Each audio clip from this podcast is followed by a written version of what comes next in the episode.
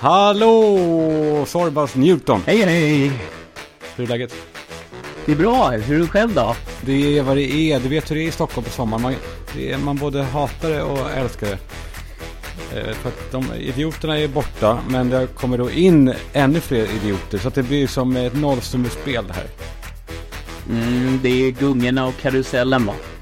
Nej, inga sådana referenser Ja, nu. oj, det tänkte jag det tänkte jag inte ens på. Nej men det, det, är ju, det är väl så att ett nollsummespel eh, fungerar va? Det man tjänar in på gungorna, det förlorar man på karusellen. Men det är ju mycket turister, menar du? Ja, det är det verkligen. Och det är inget fel med det. Det är, det är ju fint. Men det är bara att de beter sig eh, på ett visst sätt. Alltså, och det gör, det gör man väl. Och det, alltså, så är det väl när jag, vi är i New York så då tycker de att vi är, är kanske inte de skönaste typerna. Utan man, man går runt och ser lite rädd ut. Och man går fram till menyn på Rish och, och rycker till när man ser priserna och sådär. Och tycker att det är, man, man är rädd att bli blåst. Det är det, det är det de är. Där har jag det. De är Mm. rädda att bli blåsta vart de än går. Och det är man väl kanske själv då i utlandet. Ja, absolut. Jag vet att min sambo sa det redan, alltså så här, andra dagen man var här nere. Att så här, man är på ett annat ställe i Sverige och ändå känner man lite att här, jag gör väl inte fel nu när jag handlar här på Hemköp. Alltså det är helt sjukt att man tänker som en annan svensk stad. Men man blir ju lite turist va? Ja, exakt. Och det, precis, där är också frågan hur mycket man adapterar till... Eh, hur mycket försöker man smälta in där, skulle du säga? Ja, här nere är ingenting och där är ju mycket av en turiststad också så man kan ju liksom glida runt på det sättet. Men eh, det är ju väldigt roligt, även hit kommer det ju väldigt mycket utländska turister. Det är ju kul att se de här, det var något polskt gäng nu som var inne och härjade på Akademibokhandeln när jag var där. Det är mycket amerikaner ute på resa tycker jag. Ja, de är här och söker sina rötter och så.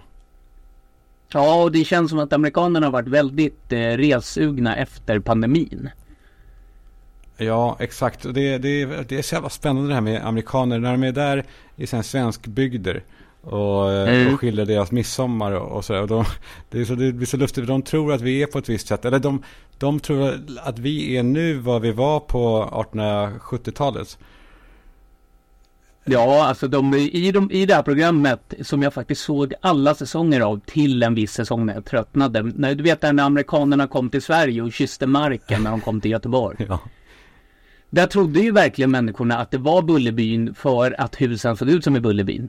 Eh, men de, ja, de, de, det, det var väldigt oamerikanskt. Det var ju ett perfekt program för att det var en otroligt bra kulturkrock. Ja, den är underbar. Sen, eh, jag lyssnade på sommarpratet igår av Andreas Cervenka, heter han va? Det gör han. Eh, hörde du det?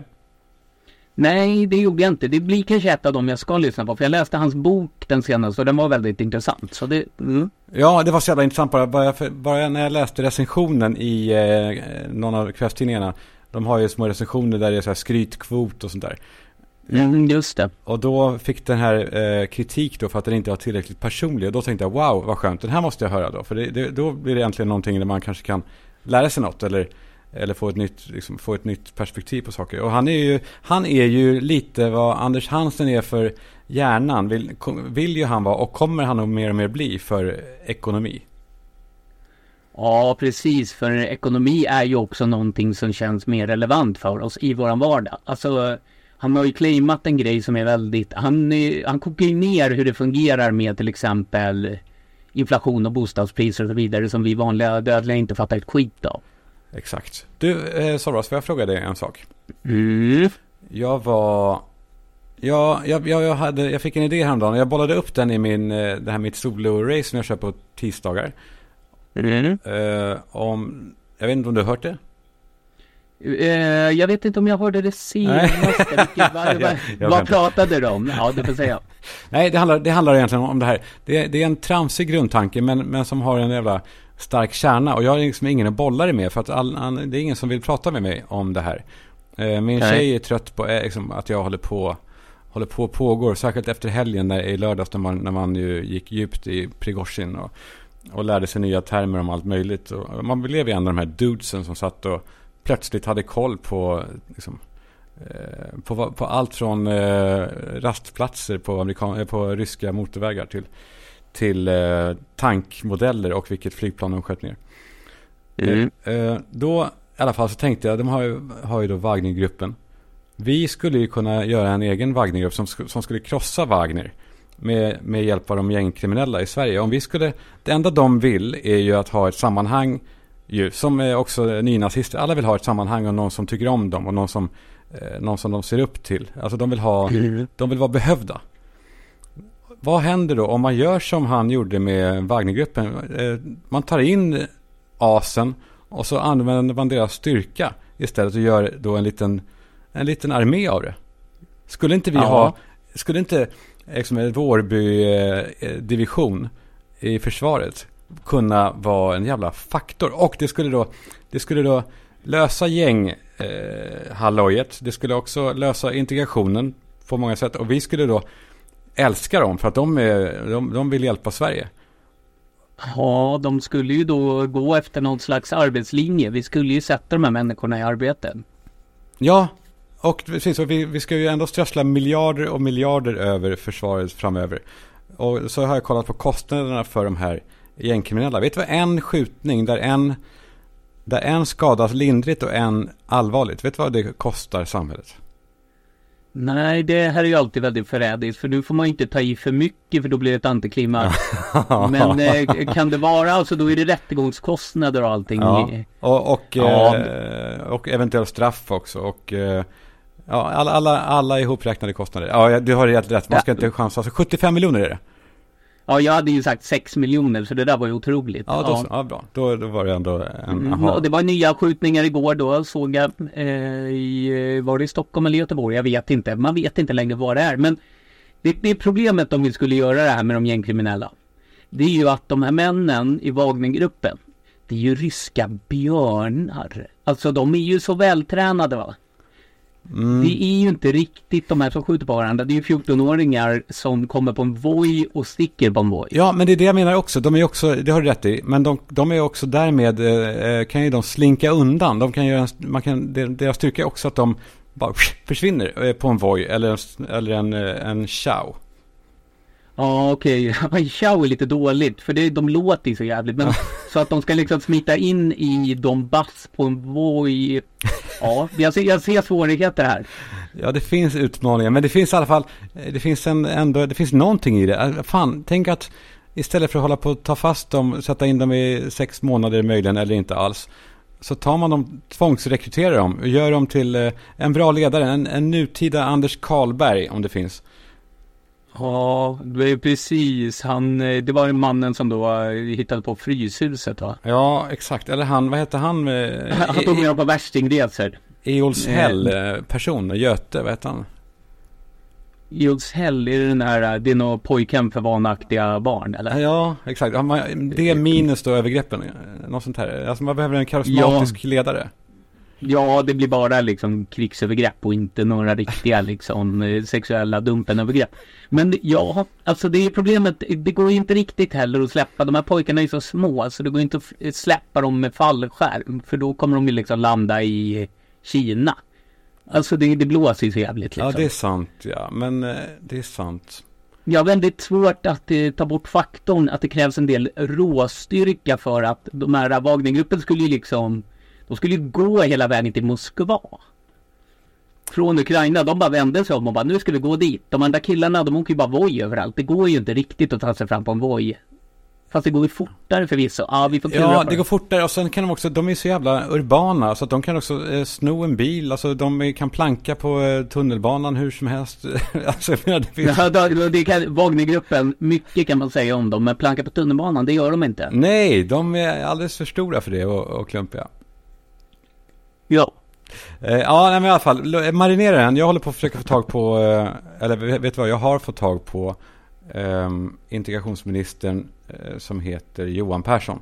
Men han har läst mitt DM där jag drog det i lite korta ordalag men inte svarat.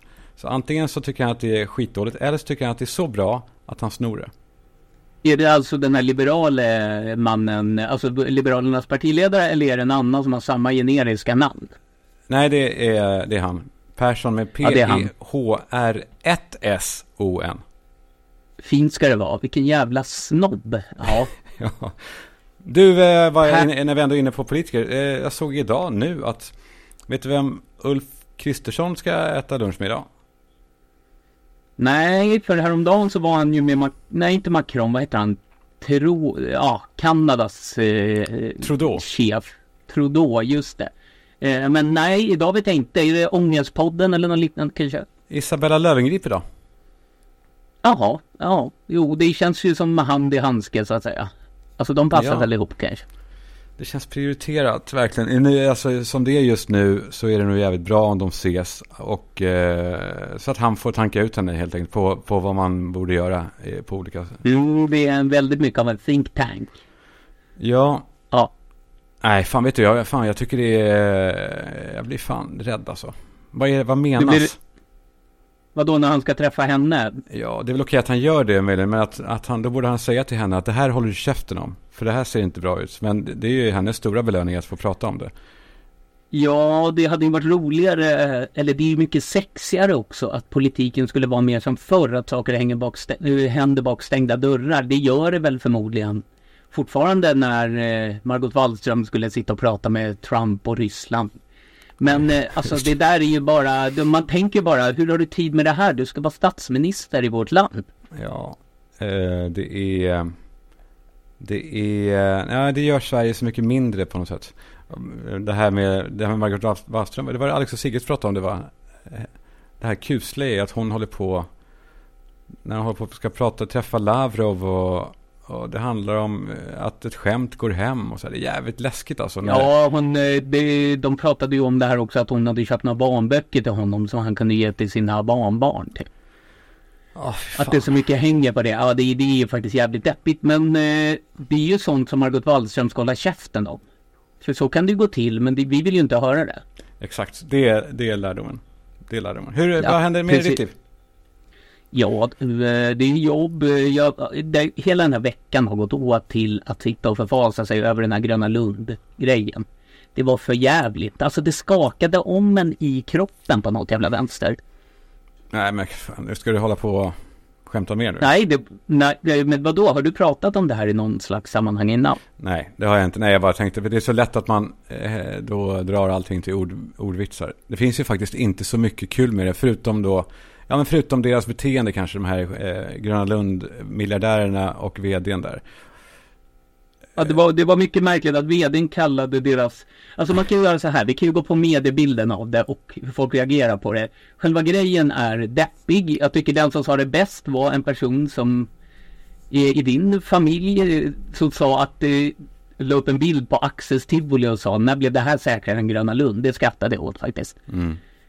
Ehm, det, tyckte jag var, det, för det tänkte jag direkt också, sånt där händer ju en, någon gång var tredje år, men då är det ju på det usla Axels tivoli, det här ambulerande tivolisällskapet. Ja, så här knall, knall-tivoli.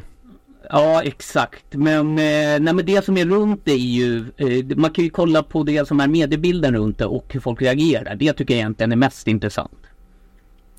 För eh, han den här, eh, han du pratade om här, Gröna Lunds vdn, han kallade ju alltså sina, han sa ju att våra fans, alltså Gröna Lunds fans, det tyckte jag var konstig formulering. Ja, den, var helt, den var helt mystisk, men det, måste, det tyder ju på att de har nog antagligen då så här eh, kulturdokument som används internt på hur de ska se sina besökare. Vi ska se dem som fans, att vi är då ett band, typ. Ja, ja, som ska leverera varje gång och få dem att vilja komma tillbaka. Ja, de har målat upp den målbilden i något styrdokument. Ja. Ja, exakt. Också bara att han sa just också så att den här gången så levererar de inte. Ja, det, det är väldigt märkligt. Just att inte leverera, nej det får man ändå säga att de inte gör. Nej, fy fan. Nej, men det var ju, det var, det var inte kul. Men det var, har du, hur reagerade också, hur reagerade intelligentsen på Instagram? De var ledsna också va? Ja, det var, alltså det var ju väldigt mycket att folk skulle prata om, vilket jag till viss del kan förstå att det kunde lika gärna ha varit jag. Jag Ja. kunde ha varit där, alltså det, ja, jo, så är det ju absolut. Ja, alltså, Eh, så minns jag att det var på högstadiet man höll på. Alltså att, att det handlar, man får det handla om en själv plötsligt. Att man, att man själv blir intressant i det. Att man kände den som dog lite grann. Ja, det är ju det stora nu i stort. Mm, ja, så var det mycket, kommer jag ihåg också. Jag, som sagt, jag är ju ungefär över tio år yngre än dig, men då att folk la upp liksom på sina eh, sociala mediesidor tidigt att här, den här killen som gick i 4B fast jag gick i 7A dog. Mm. Honom ska jag, jag kände honom lite. Alltså det där det är någonting, man vill koppla det till sig själv. Ja, exakt. Exakt. Ja, Jonas, ja. Jo, ja förlåt. Nej, Vad sa du?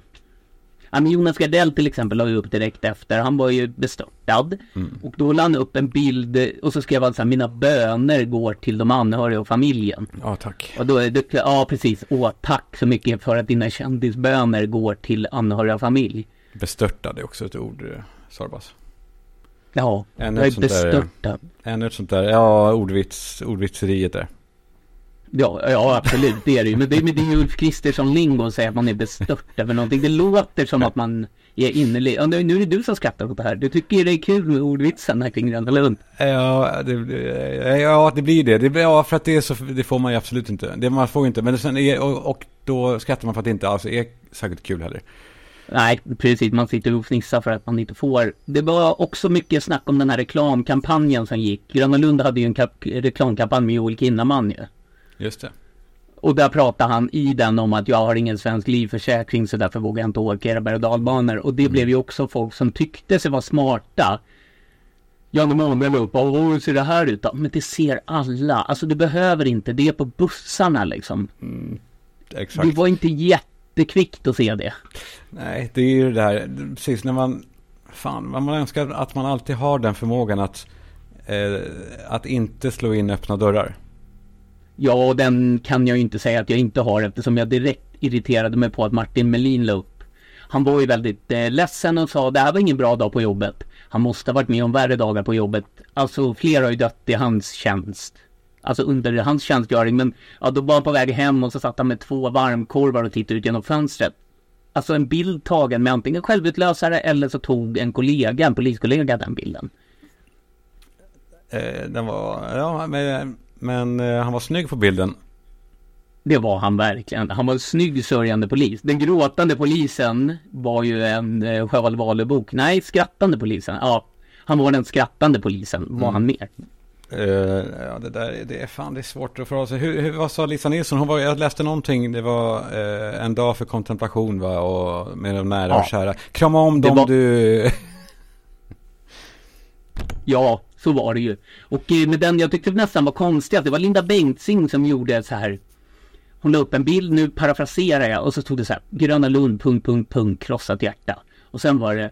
Men även de anhöriga och, och familjerna. Alltså som att Gröna Lund är någon, är ett väsen, en person som hon tycker synd om primärt. Ah. Ja, den var ju, eh, ja just det, hon, fatt, hon behandlar det som att det är en, som att de har Eh, som att Gröna Lund har blivit skadat. Men det är väl lite det tror jag som gör det här så så stort också. Det är väl att folk känner att Gröna Lund är en del av en själv. Alltså du var där under din uppväxt, jag var där under min uppväxt, Lisa Nilsson var där under sin uppväxt. Kommer du gå på uh, Tivoli mer? Ja det, ja, det kommer jag väl. Oj. Uh, för grejen är, min familj, barn och sambo, de var ju på Liseberg den dagen. Alltså det är ju... Men barn, mitt barns kusiner som är liksom i en ålder där de fattar, de fick ju veta det först på hemvägen så att det inte skulle förstöras för dem. Deras upplevelse av Liseberg då. Ja. Ah. Uh... Men, men eh, ja, alltså jag kommer väl fortsätta gå på tivoli på samma sätt. Man låter lite snusförnuftig men Alltså det är på samma sätt som att jag kommer att cykla. Även om någon dör. Alltså det kommer jag göra. Ja, exakt. Det var, det var jag, jag var inne på, jag vet inte varför jag ville gå in och eh, kolla, läsa på, eh, ja, försöka få veta mer inne på Flashback efter den här, efter den här mm. olyckan. Och, eh, och så, då hamnade eh, en, en del trådar om att folk, vissa hade skrivit då in kommentarer på Gröna Lunds Instagram om om att de ville ha, undrade hur det blev med deras inträde och, och åkbiljetter och sånt där en sån här dag. Ja. Och så fick de så jävla mycket skit. Men så bara tänkte jag på att det, det måste man ju ändå, alltså eh, det är väl en, det var väl antagligen en jättestor kostnad för vissa. Det här och som de har satt, alltså det känns så taskigt med när jag hånar dem och säger hur fan kan ni tänka på det? Ja, ja men det är ändå kanske eh, deras sommars stora grej. Ja, det finns ju alltså så här. Visst, vi som bor i Stockholm och folk kanske har barn som springer av varje dag. Men bor man uppe i Umeå och har liksom tagit sig till Stockholm en gång och ska få gå på Gröna Lund och så stänger det mitt i. Det är ju en rimlig fråga. Det är ju också Gröna Lund som har ställt till den här skiten. Då måste man väl få begära tillbaka sina pengar från skit Gröna Lund. Ärligt talat. Ja, jag håller med. Och, och sen är man ju nyfiken på att de ska träda fram de här ägarna, miljardärerna, de är ju barnbarnsbarn va, till eh, Claes Olsson, eh, grundaren, hette han kanske Claes Olsson då? Eh, och de ligger oerhört lågt. De började ligga ännu lägre efter schimpansslakten på mm. deras andra park, Furuvik, och nu ligger de ju otroligt lågt. Det är tufft första, inte ett första kvartal va? Utan det andra kvartalet. Ja, de verkar ha haft det för jävligt.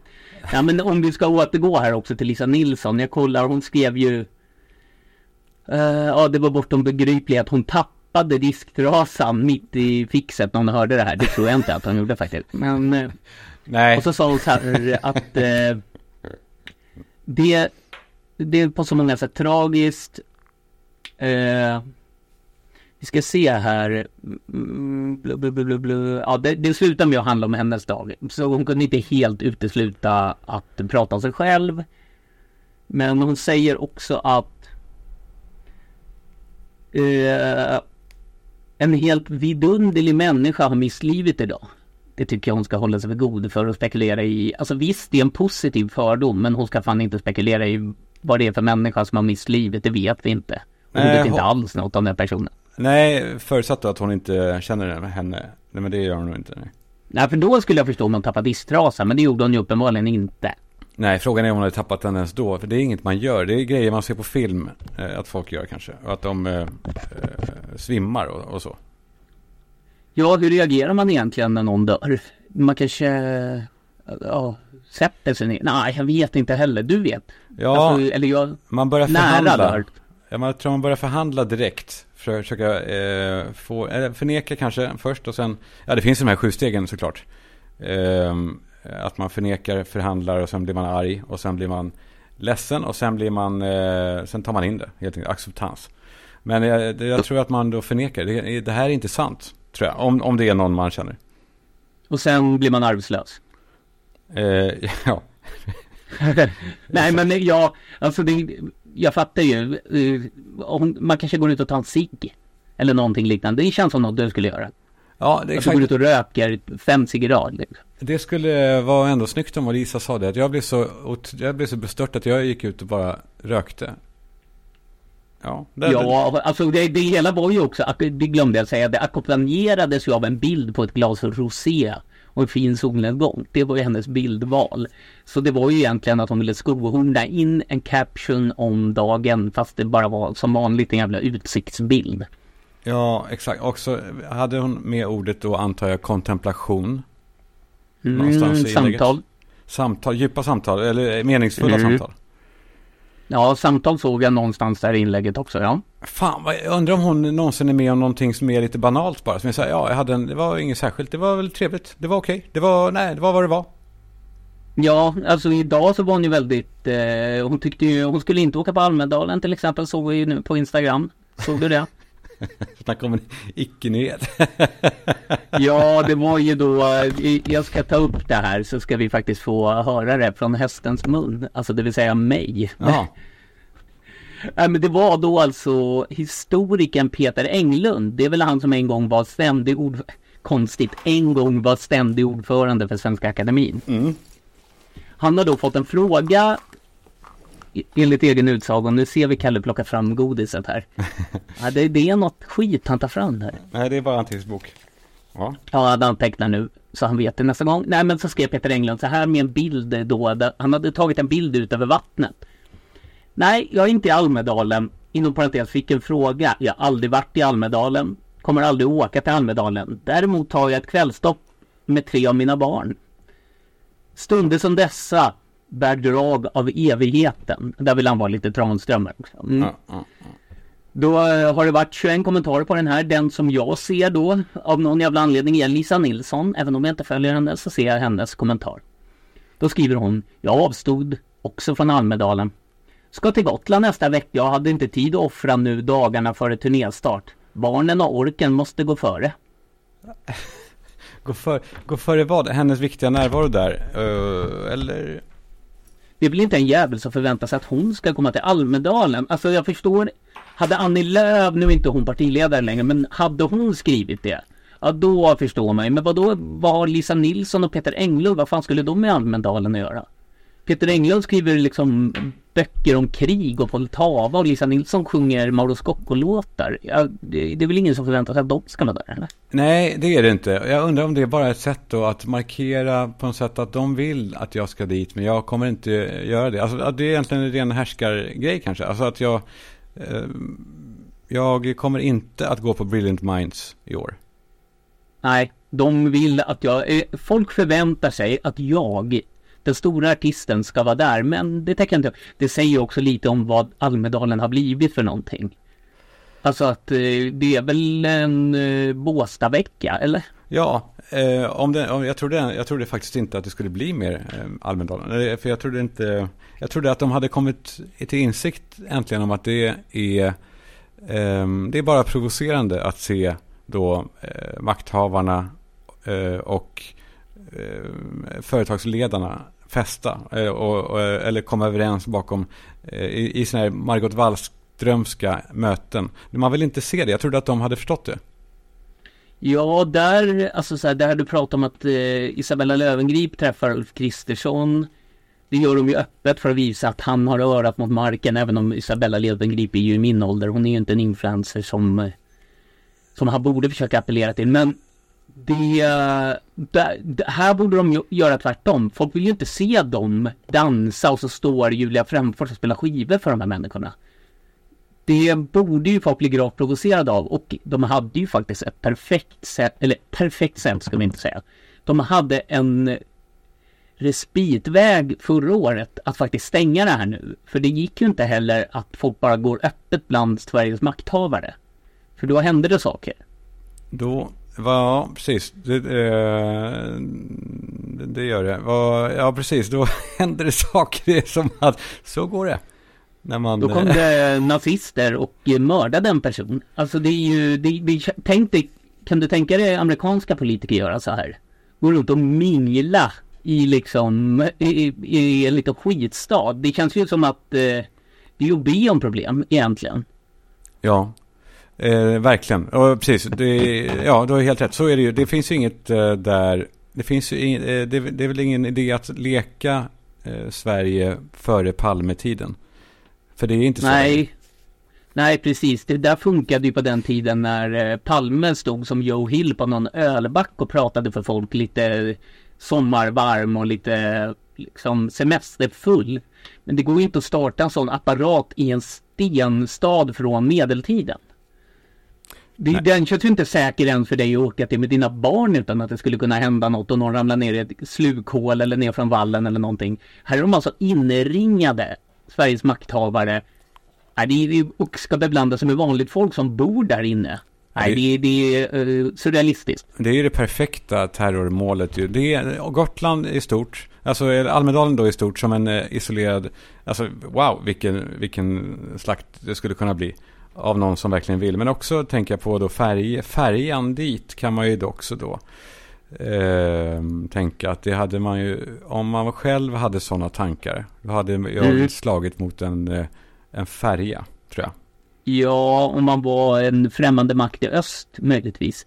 Skulle man ju kunna göra någonting sånt. Och vi, det här med att ha politiska möten på isolerade öar, det hade de i Norge. Det gick inte jättebra. Jag tycker det är en usel idé nu var det inte någon politiskt möte riktigt ute men det var ändå att man liksom kan, att ha ett politiskt mål på en isolerad plats som det bara går att ta sig till med vatten, via vatten, det känns eh, dumt. Ja, men vi gör så. Vi, vi tar väl då helt enkelt beslut på eh, att vi avråder från att fortsätta med Almedalen ett, eh, nästa år. Men kan de förpassa Almedalen kanske någon annanstans där det är säkrare då? Ja, de försökte väl göra det här på Järvafältet va, men det, det visade sig att det var inte lika kul och härligt och, och Nej. Alltså, folk har ingen lust helt enkelt att åka dit. Nej, och det känns som att Järva förknippas Alltså Järvafältet är alla ära, men Järvaområdet är ju inte det som eh, resten av Sverige tänker, åh, där borde de vara istället. Nej, eh, det, nej samtidigt, det, precis, då, då blir det den här viljan av att ja, vi ska visa att det här vi är äkta någonting, fast vi vet ju att de inte är det. Att de vill ju helst absolut inte vara nära den här eventuella verkligheten. De vill ju faktiskt vara, politikerna vill ju vara på i Almedalen och ha det gött och bo fint och dricka och se. Ja, och eh, umgås med Blondinbella, som jag kommer kalla henne konsekvent fortsatt. Fan, jag undrar nu, det ska bli kul att se ändå om det verkligen är så här. För hon har ju då skrivit att de ska på lunch. Jag undrar, tänk om det är då en, en eh, det kanske är någon lunch. Eh, det kanske är... Pressträff. Ja, exakt. Alltså att det är, att det är lite buffe och, och Ulf ja. kanske säger välkommen till, till 30 pers och landshövdingen säger någonting. Ja, precis. Och sen så sitter eh, liksom Pärleros och han Guldtand där också. Vem är Guldtand? Ja, men det är någon som har en podcast, någon riktig bonnaläpp som intervjuar människor. Guldtands podcast tror jag den heter.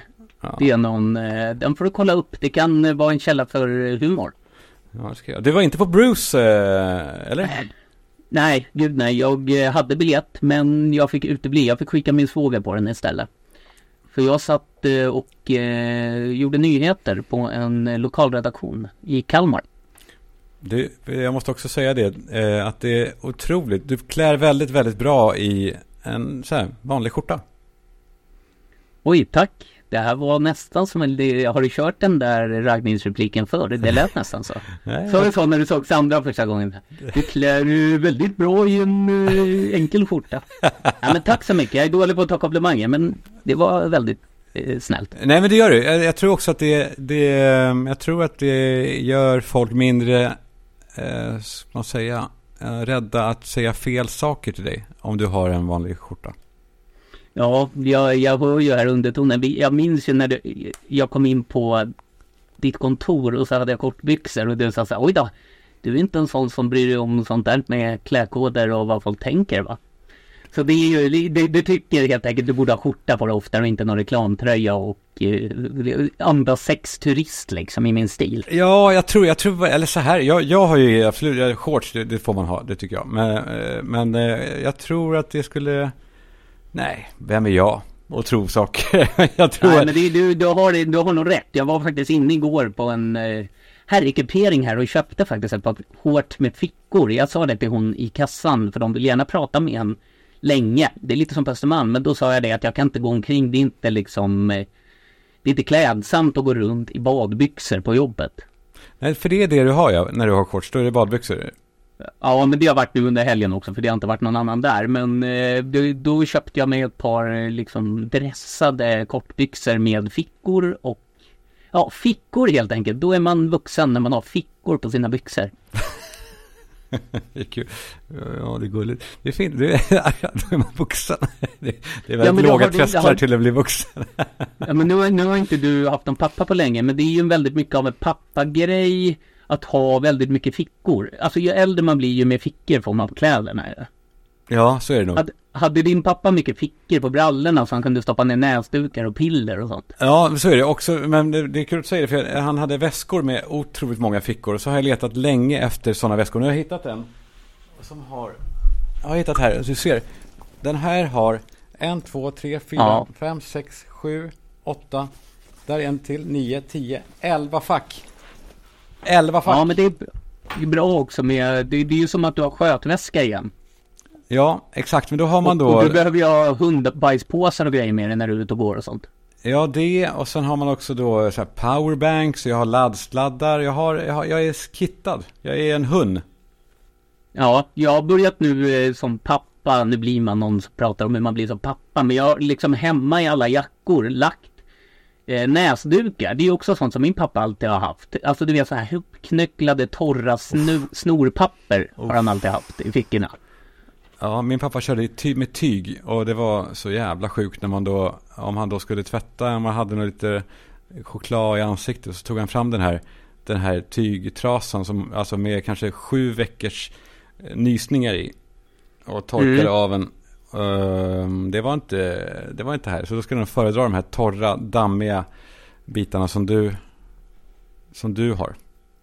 Ja, alltså det där vet jag. Det, det finns kvar några sådana. Jag har börjat titta på dem där själv från min morfar som väl var ungefär samma generation som din pappa. Mm. Alltså hans gamla snorfaner som han sa för. De har jag sett hemma hos mina föräldrar och jag är ju sugen på dem. De är ju väldigt bra för att de gör man kan snytas utan att bli narig i näsan om man drar dem för mycket i facet. Så det kanske blir så snart, men det är ju äckligt. Ja, det är väl fan, det är fint ändå. Har du allihopa så ta dem för fan. Ja, det känns som du, eh, du är en sån som gärna liksom tänker att fan de här var pappas gamla snorfan, de ska jag använda. Ja, så är det verkligen. Men sen är jag nu, jag blir mer och mer fast i tanken av att inte köpa nya kläder mer utan köpa bara, eh, köpa bara använda kläder. Det har jag väldigt svårt att se framför mig. Alltså du känns väl ändå som att du går in och, det är mycket fördomar om dig här, men som att du vill gå in och liksom rensa herrmodet ja, på då. någon affär. Så är det inte. Jag tar emot en del kanske från vissa välgörande bolag som vill, som vill, som vill placera eh, lite plagg ibland. Men jag tänker fan, det finns någonting mycket härligare med att gå. För jag, så jag var uppe häromdagen på Beyond Retro, heter det. Mm. Som, eh, ja, det gör köp, köpte ett par gamla t-shirts att träna i till en början. Men nu tänkte jag också börja kolla kanske jeans och så. Det, det, är, ju, det, är, det är ju idiotiskt egentligen att göra någonting annat. Ja, gud ja. Det här eh, det behöver du inte berätta för mig så att säga. Nej men jag älskar att gå och leta i backar. Det är ju så man hittar de roligaste grejerna. Men det är då man kanske också köper de där t-shirtarna som du klagar på. ja, jag vet. Men du behöver inte ha då t-shirts som är med ironiska tryck om med Husqvarna eh, Powerboys 74. Utan, utan det finns ju också eh, rimliga t-shirts där också. Ja, man kanske inte ska ha dem på ditt eh, kontor där. Där, där alltså folk där de har inte ironiska t-shirtar, det ska man, det ska gudarna veta. Nej, Convendum är helt rent. Ja, det, det är så rent att det är som ett laboratorium i Schweiz alltså. Det, det känns verkligen push, eh, eh, putsat. Jag ser fram emot i alla fall när du kommer hit efter sommaren. För du får ju sitta här hur mycket du vill. Vi har ju ett stort rum här som du alltid får komma till och sitta. Ja, då kanske vi ska köra en, eh, en filmad podd så folk kan komma och titta. Eller kan sitta, komma och titta, så folk kan titta. Ja, det tycker jag. Det gör vi. Det tycker jag. Men du, mm. nu måste jag dra. Och du också. Ja, jag med. Nu ska det börja eh, preppas för att barnet ska komma hem. Så man får plocka bort tv-apparater, liksom saker som står framme, spegel får man ta ner igen och ja, allting ska handikappanpassas. Liksom. Ja, exakt. Och strumporna där bredvid vid sängfoten ska vecklas ut och stoppas i ja, tvätten. Ja, de är som din pappas gamla näsdukar. det, det... exakt! mm. Så det, det, det ska fixas, gardinerna ska dras bort och så vidare. Ja, mysigt. Du, Sorvas, vi hörs eh, mycket snart igen. Hej. Hej!